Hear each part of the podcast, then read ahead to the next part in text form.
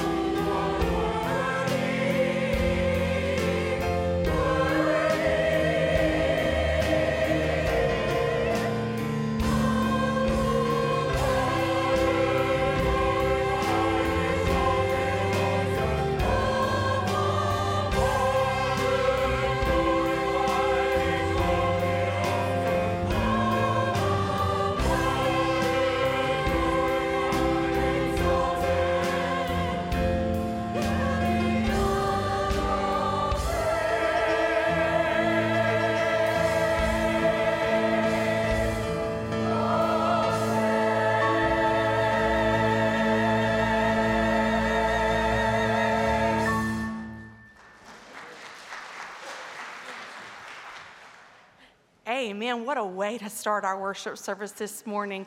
God is worthy of all of our praise, and I am so glad that we are able to come and worship Him freely this morning in this beautiful place with you, our church family. If you're a guest, we would ask that you would fill out the connection card that's located in your worship guide. And at the end of the service, you'll have an opportunity to meet our pastor, Stuart Holloway, out in the foyer area, and he will give you a copy of his book, The Privilege of Worship. I don't know about you, but you may be here this morning with things that are heavy on your heart. And you just need to lay them at the feet of Jesus this morning. So join me as we pray. Father, I thank you for being a God that is worthy of all of our praise, God.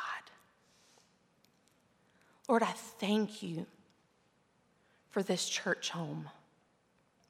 I thank you for the people that are the body of Christ and that have especially been that to my family this week, God. I thank you for them being the hands and feet of Jesus. Lord, I pray that as we leave here today, Father, we would leave here renewed, recharged, refreshed remembering why we celebrate this week, our thankfulness. Lord, may we be most thankful for Jesus who died on the cross for our sins, Lord God. Lord, may you inhabit the praises we sing to you this morning, Father. Speak through Stuart as he brings the message that you would have for us this morning, God. Lord, we do thank you. We love you and we praise you. And it's in Jesus' name that I pray. Amen. How great, how great, how great is your love for us. Hannah Peppers wanted us to sing this song together today she just uh, acknowledges her uh, joy of the Lord and, and, and coming to know Him as personal Lord and Savior. And so learn this with us today, worship with it, and then we'll sing that great hymn of our faith Holy, holy, holy. How great is your love.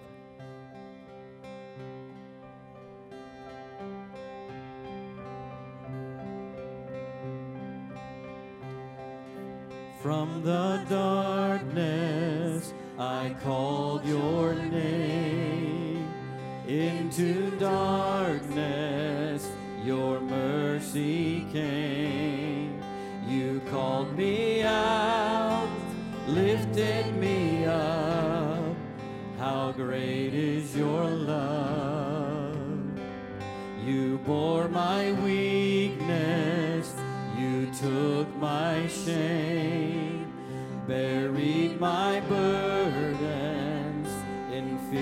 Of grace.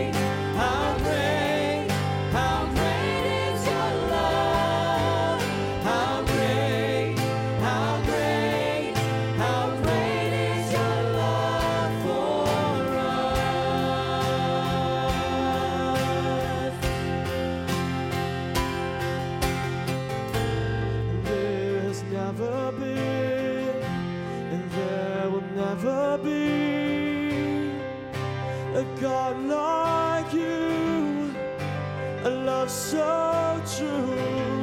There was never been, there will never be a God like you, a love so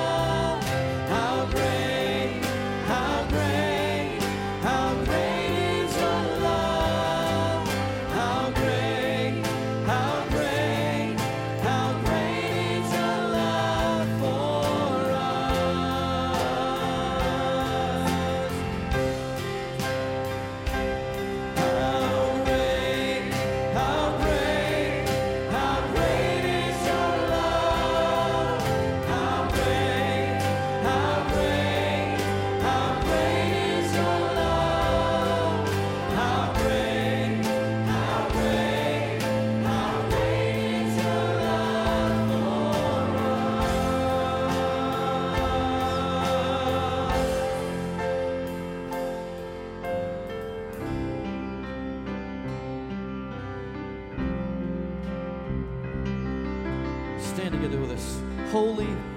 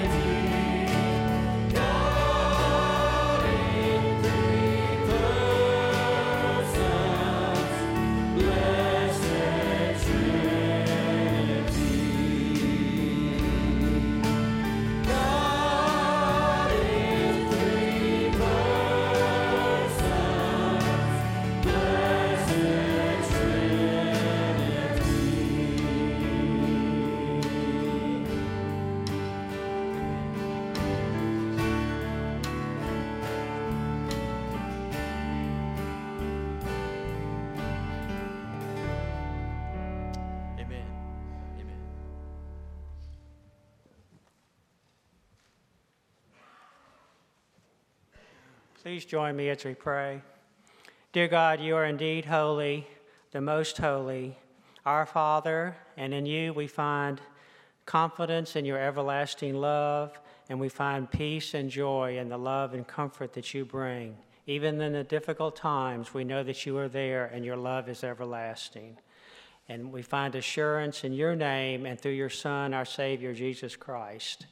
At this time of thanksgiving, we each have so much to be thankful for. May each one of us take a little bit of time this week to thank you and praise you for all the many blessings that you have bestowed upon us and to our families. Please bless these gifts that you are about to receive, that they may be used to help those in need, to support the many ministries of our church, and to help spread the precious name of your Son, our Savior, Jesus Christ, around the world. It is in His name I pray. Amen.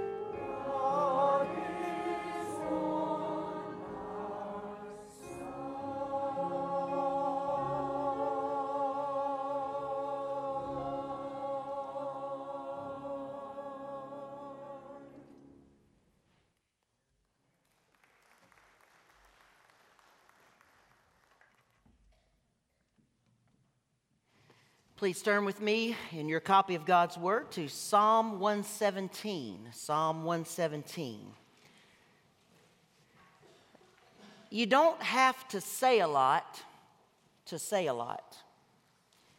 There are many statements in our language that are packed with meaning in just a few words. Statements like, I love you, or I do, or stop, or hurry up, or I'm sorry, thank you. You don't have to say a lot to say a lot. Psalm 117 says, Praise the Lord, all you nations, extol him, all you peoples. For great is his love toward us and the faithfulness of the Lord endures forever. Praise the Lord. Psalm 117 is both the shortest psalm and the shortest chapter in the Bible. Uh, But as commentator Derek Kidner says, this tiny psalm is great in faith and its reach is enormous. In fact, this tiny psalm reaches out and around the world and then reaches then up to God in praise and thanksgiving. Psalm 117 is a small and mighty thanksgiving. Just 17 words in Hebrew, 29 words in English. But you don't have to say a lot to say a lot, and this psalm says a lot in a little. In fact, when he was unpacking everything in his commentary on Psalm 117, Martin Luther wrote 36 pages on this little short psalm. That's 18 pages per verse. But never fear if you're worried I might spend 18 minutes per verse in this message, because you don't have to say a lot to say a lot. Psalm 117 is part of a sextet of songs, six psalms together, Psalm 113 to 118. They're known as the Egyptian Hallel because they celebrate what God did in the Exodus from Egypt. Uh, Hallel is a psalm that is recited as an act of praise or thanksgiving, and this particular psalm, beginning with verse uh, 113 to 118, celebrates God's work in the Exodus. The Jews actually sang these songs as they gathered to celebrate the Passover.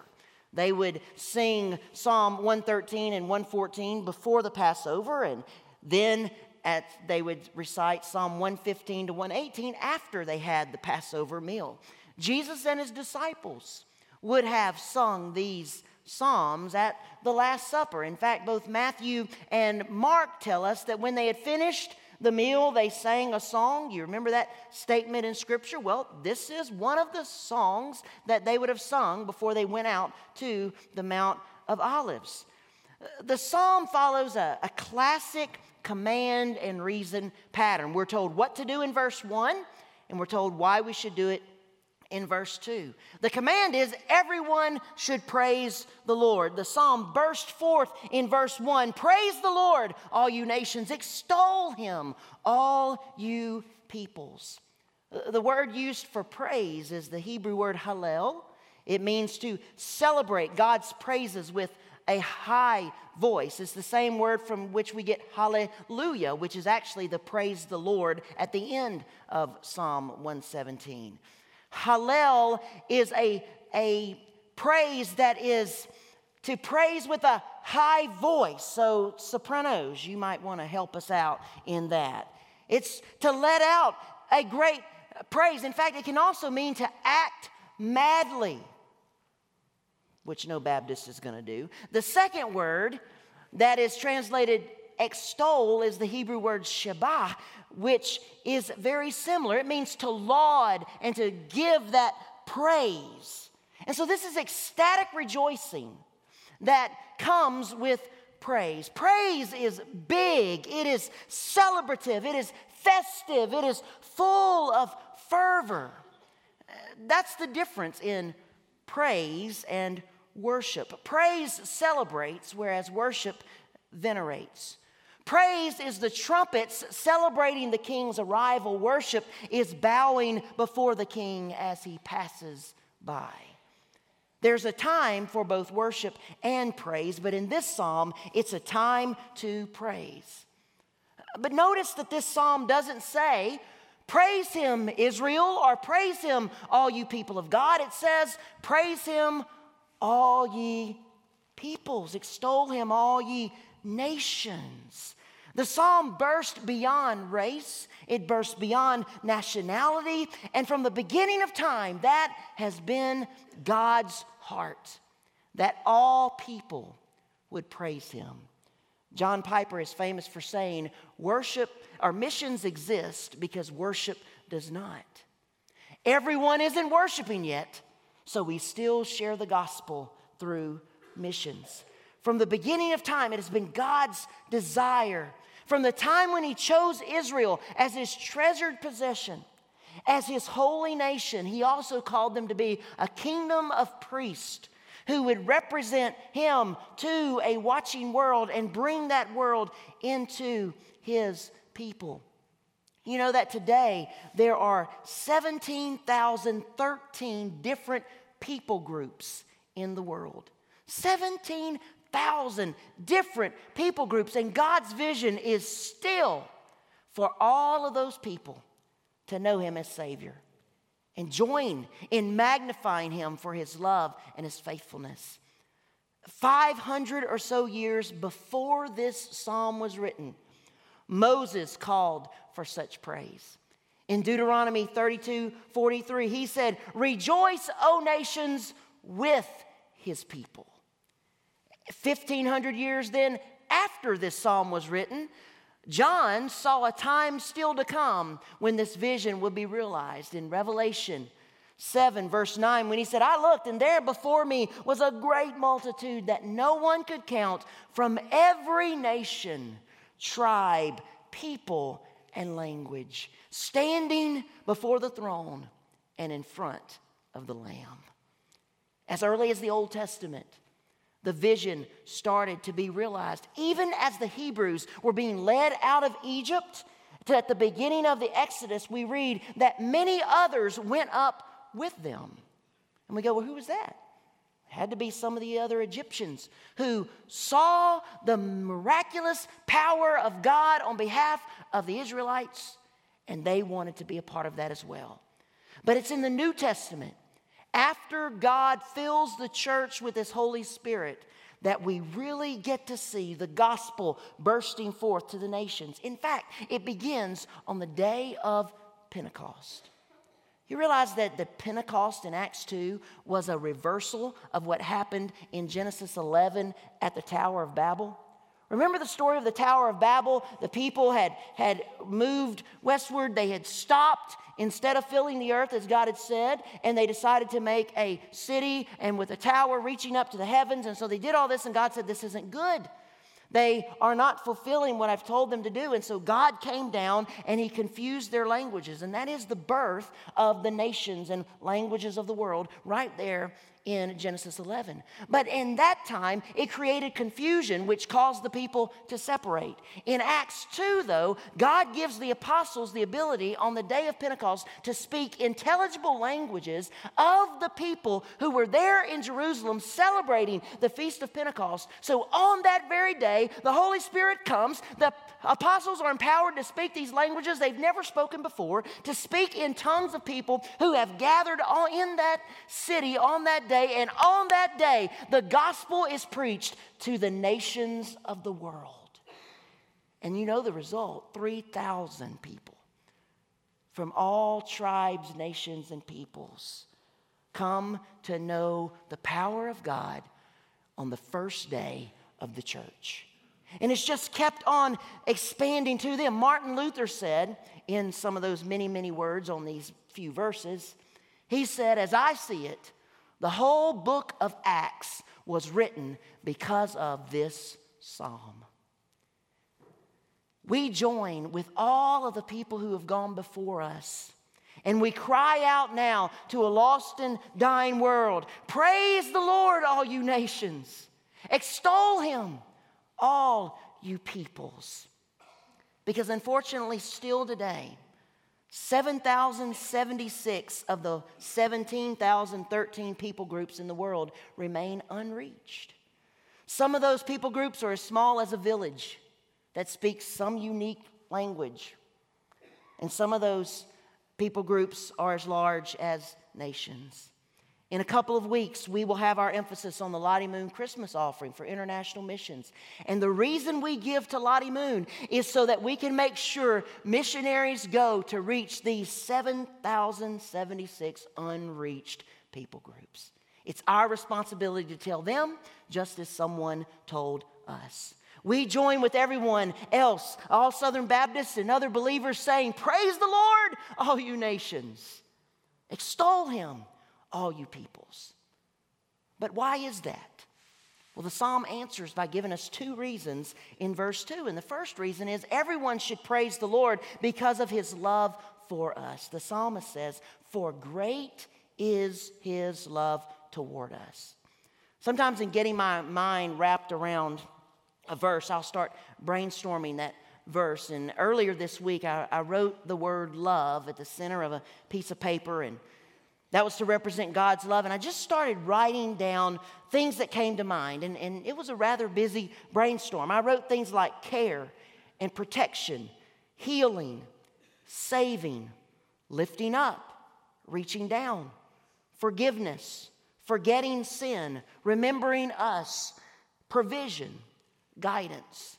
And then I found myself thinking about the names of God. And so I got a, a book on the names of God off my shelf and I started looking at those and I, I looked at, at and, and rejoiced in all the ways God loves us for who He is El Roi, the God who sees me. Yahweh Yireh, the Lord provides. Yahweh Rophe, the Lord heals. Yahweh Nisi, the Lord is my banner. Yahweh Mekadesh, the Lord who sanctifies. Yahweh Shalom, the Lord is peace. Yahweh Sidkenu, the Lord is our righteousness. The Lord Rohi, the Lord is my shepherd. The Lord Shammah, the Lord is there. And as I reflected upon God's love in those moments, I was struck again by how great His love is. It's part of who he is. His love is greater than any love we can imagine. I'm convinced it is a thousand, even a hundred thousand times greater than any love we could give to or receive from another human being. And if you think about how much you love your spouse or your parents or your wife or your children, multiply that by a hundred thousand times, and I don't even think that touches the love of God. The Hebrew word most often used for the love of God is chesed. And that word means many things mercy and kindness and steadfastness and long suffering and mercy and, and all kind of things. And, and scholars debate on to really how to even to translate it because like the nature of God takes many names to describe who he is, so this one word for love takes many, many English words to try to get at what it's really about.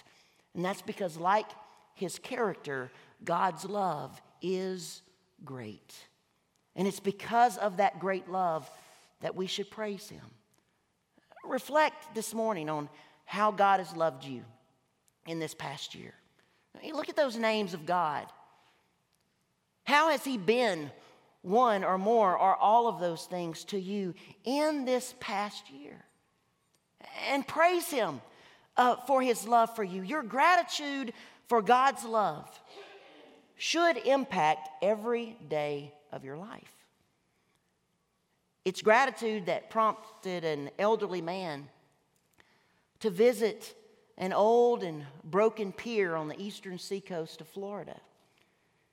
Every Friday night until his death, he would return, walking slowly and slightly stooped with a large bucket of shrimp. The seagulls would flock to this old man and he would feed them from his bucket. Many years before, in 1942, Captain Eddie Rickenbacker was on a mission in a B 17. He had been a famed World War I pilot and was serving his country once again in World War II. But there was an unexpected detour which would hurl Captain Eddie into the most harrowing adventure of his life. Somewhere over the South Pacific, the flying fortress became lost beyond the reach of radio. Fuel ran dangerously low, and so the men ditched their plane in the ocean. For nearly a month, Captain Eddie and his companions fought the water, the weather, and the scorching sun. They spent many sleepless nights recoiling as giant sharks rammed their rafts. The largest raft was nine by five. The largest shark was 10 feet long. But of all of their enemies at sea, the one that proved the most formidable was starvation. Eight days out, their rations were long gone or destroyed by the salt water. It would take a miracle to sustain them, and then a miracle occurred. In Captain Eddie's own words, Cherry, that was the B 17 pilot, read the service that afternoon And we finished with a prayer for deliverance and a hymn of praise. There was some talk, but it tapered, tapered off in the oppressive heat. And with my hat pulled down over my eyes to keep out some of the glare, I dozed off. Was awakened when something landed on my head. I knew it was a seagull. I don't know how I knew, I just knew. Everyone else knew too, and no one said a word, but peering out from under my hat brim without moving my head, I could see the expression on their faces. They were staring at the goal. The goal meant food, if I could catch it. And the rest, as they say, is history. Captain Eddie caught the goal. Its flesh was eaten, its intestines were used to bait and catch the fish, and the men survived. They were sustained, their hopes renewed, because a lone seagull, uncharacteristically hundreds of miles away from land, offered itself as a sacrifice. And you know that Captain Eddie made it. And so you also know that he never forgot. And that's why every Friday evening about sunset, on a lonely stretch along the eastern Florida seacoast, you could see this old man walking out on that pier with his bucket of shrimp, white haired, bushy eyebrows, slightly bent. And the gulls would come to be fed, to remember that one which, on a day long past, gave itself for others. 2,000 years ago, God so loved the world that he gave his only begotten Son, that whoever would believe in him would not perish, but would have everlasting life. While we were still sinners, Christ died for us. And Jesus offered himself without a struggle, and our, and our shrimp are to worship the Lord every day as we go to his word. Every Sunday as we gather together. Our shrimp are to offer our resources that others may know what the Lord has done. And we do it all because we know that without His great love, we too would be dead in sin. A medieval monk once announced to his people that he would be preaching the next Sunday evening on the love of God. And so the congregation gathered in the church there and as the shadows fell and the lights ceased to come in through the cathedral windows, the uh, congregation sat silent. And in the darkness, the monk lit a candle. And he went over to the crucifix that is in most Catholic churches and he held the candle up to the crown of thorns. And then he lowered it to each of his nail pierced hands. He illuminated the pierced side and he illuminated the nail in Christ's feet. In a hush, he blew out the candle and walked away because there was nothing else to say. You don't have to say a lot to say a lot. How great, how great, how great is his love. How great is his love for us. That's the first reason that we praise him. The second is that everyone should praise the Lord because of his faithfulness to us. The psalmist says, Praise the Lord for his the faithfulness of the Lord endures forever. Has God been faithful to you this year? Is there a way that he's done that? Perhaps it was in protecting you against the evil one, as we read in Second Thessalonians 3 3, where Paul writes, But the Lord is faithful, he will strengthen and protect you from the evil one.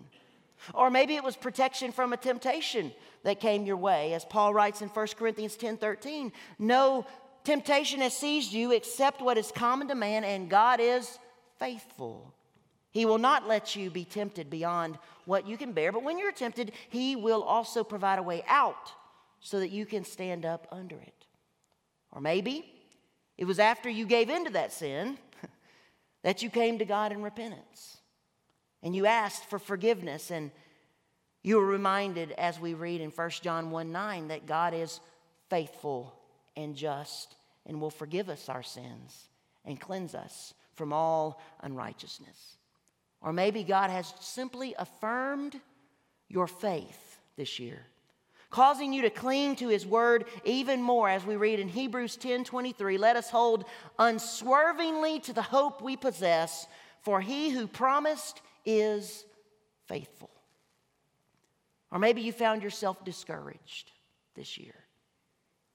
But even in that dark time, you still found God.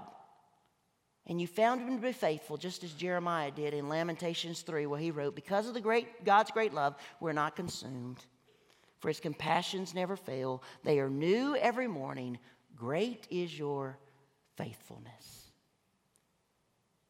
And if you've walked with God long enough, I bet you've experienced what we read in 2 Timothy 2:13 and that is if we are faithless, he is still faithful. God is faithful. How many of you know that?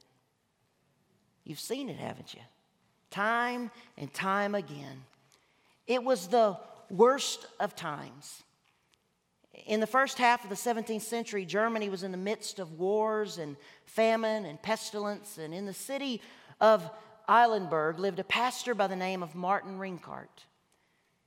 During one especially oppressive period, Rinkart conducted up to 50 funerals a day as a plague swept through the town and as the Thirty Years' War wreaked its own terror on the people. Among those from Rinkart buried were members of his own family. Yet amazingly, during those days of darkness and grief and despair, when death and destruction greeted every new day, Pastor Rinkart wrote 66 spiritual songs and hymns.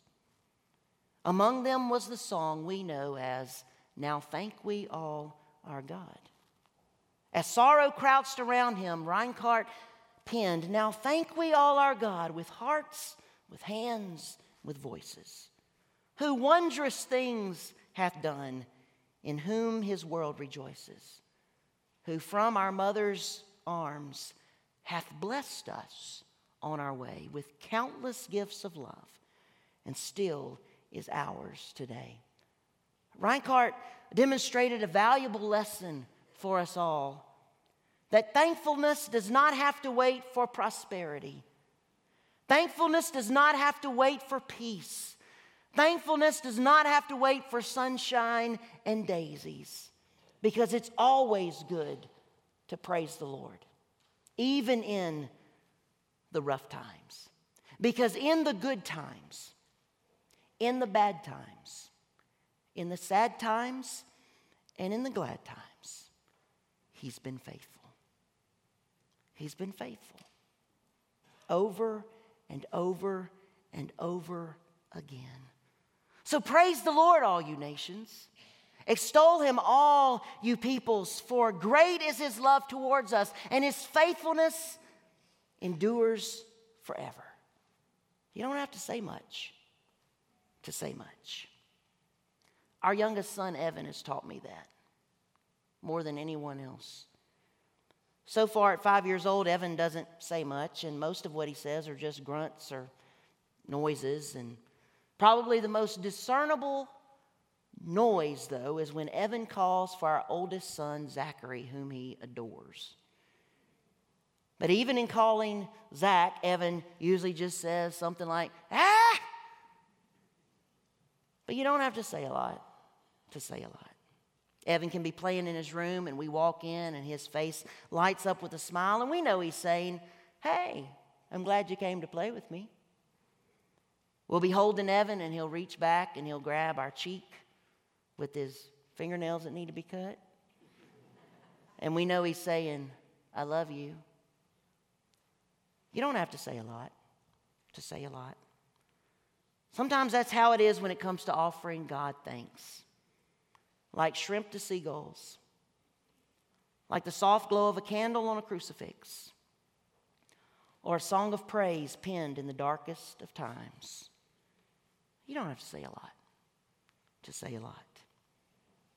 Offer a small and mighty thanksgiving to God this year for great is his love, and his faithfulness endures forever.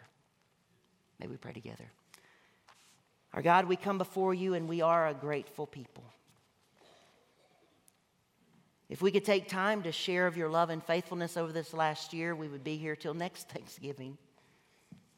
For even in the lives of those represented in this room, you have been immensely faithful.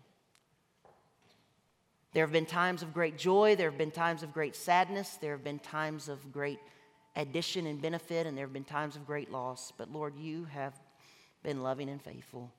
And so we offer you praise with joyful hearts. And we thank you for who you are. In this quiet moment of the invitation, I pray, Lord, that you would speak to us. Lord, perhaps there's someone here today who has never done what Hannah has done, and that is giving their life to you as their Lord and Savior. And I pray that today would be the day of salvation when they say, I know that I need you to cover the sins of my life and I need to follow you as my Lord. Lord, speak clearly to their hearts today. There may be others that need encouragement through prayer, and there may be others who just want to fall on our faces before God at this altar and say, Thank you, God. Thank you for all that you've done. We give you praise now, Lord. Help us to be obedient to your call on our lives in this time. We pray in Jesus' name. Amen.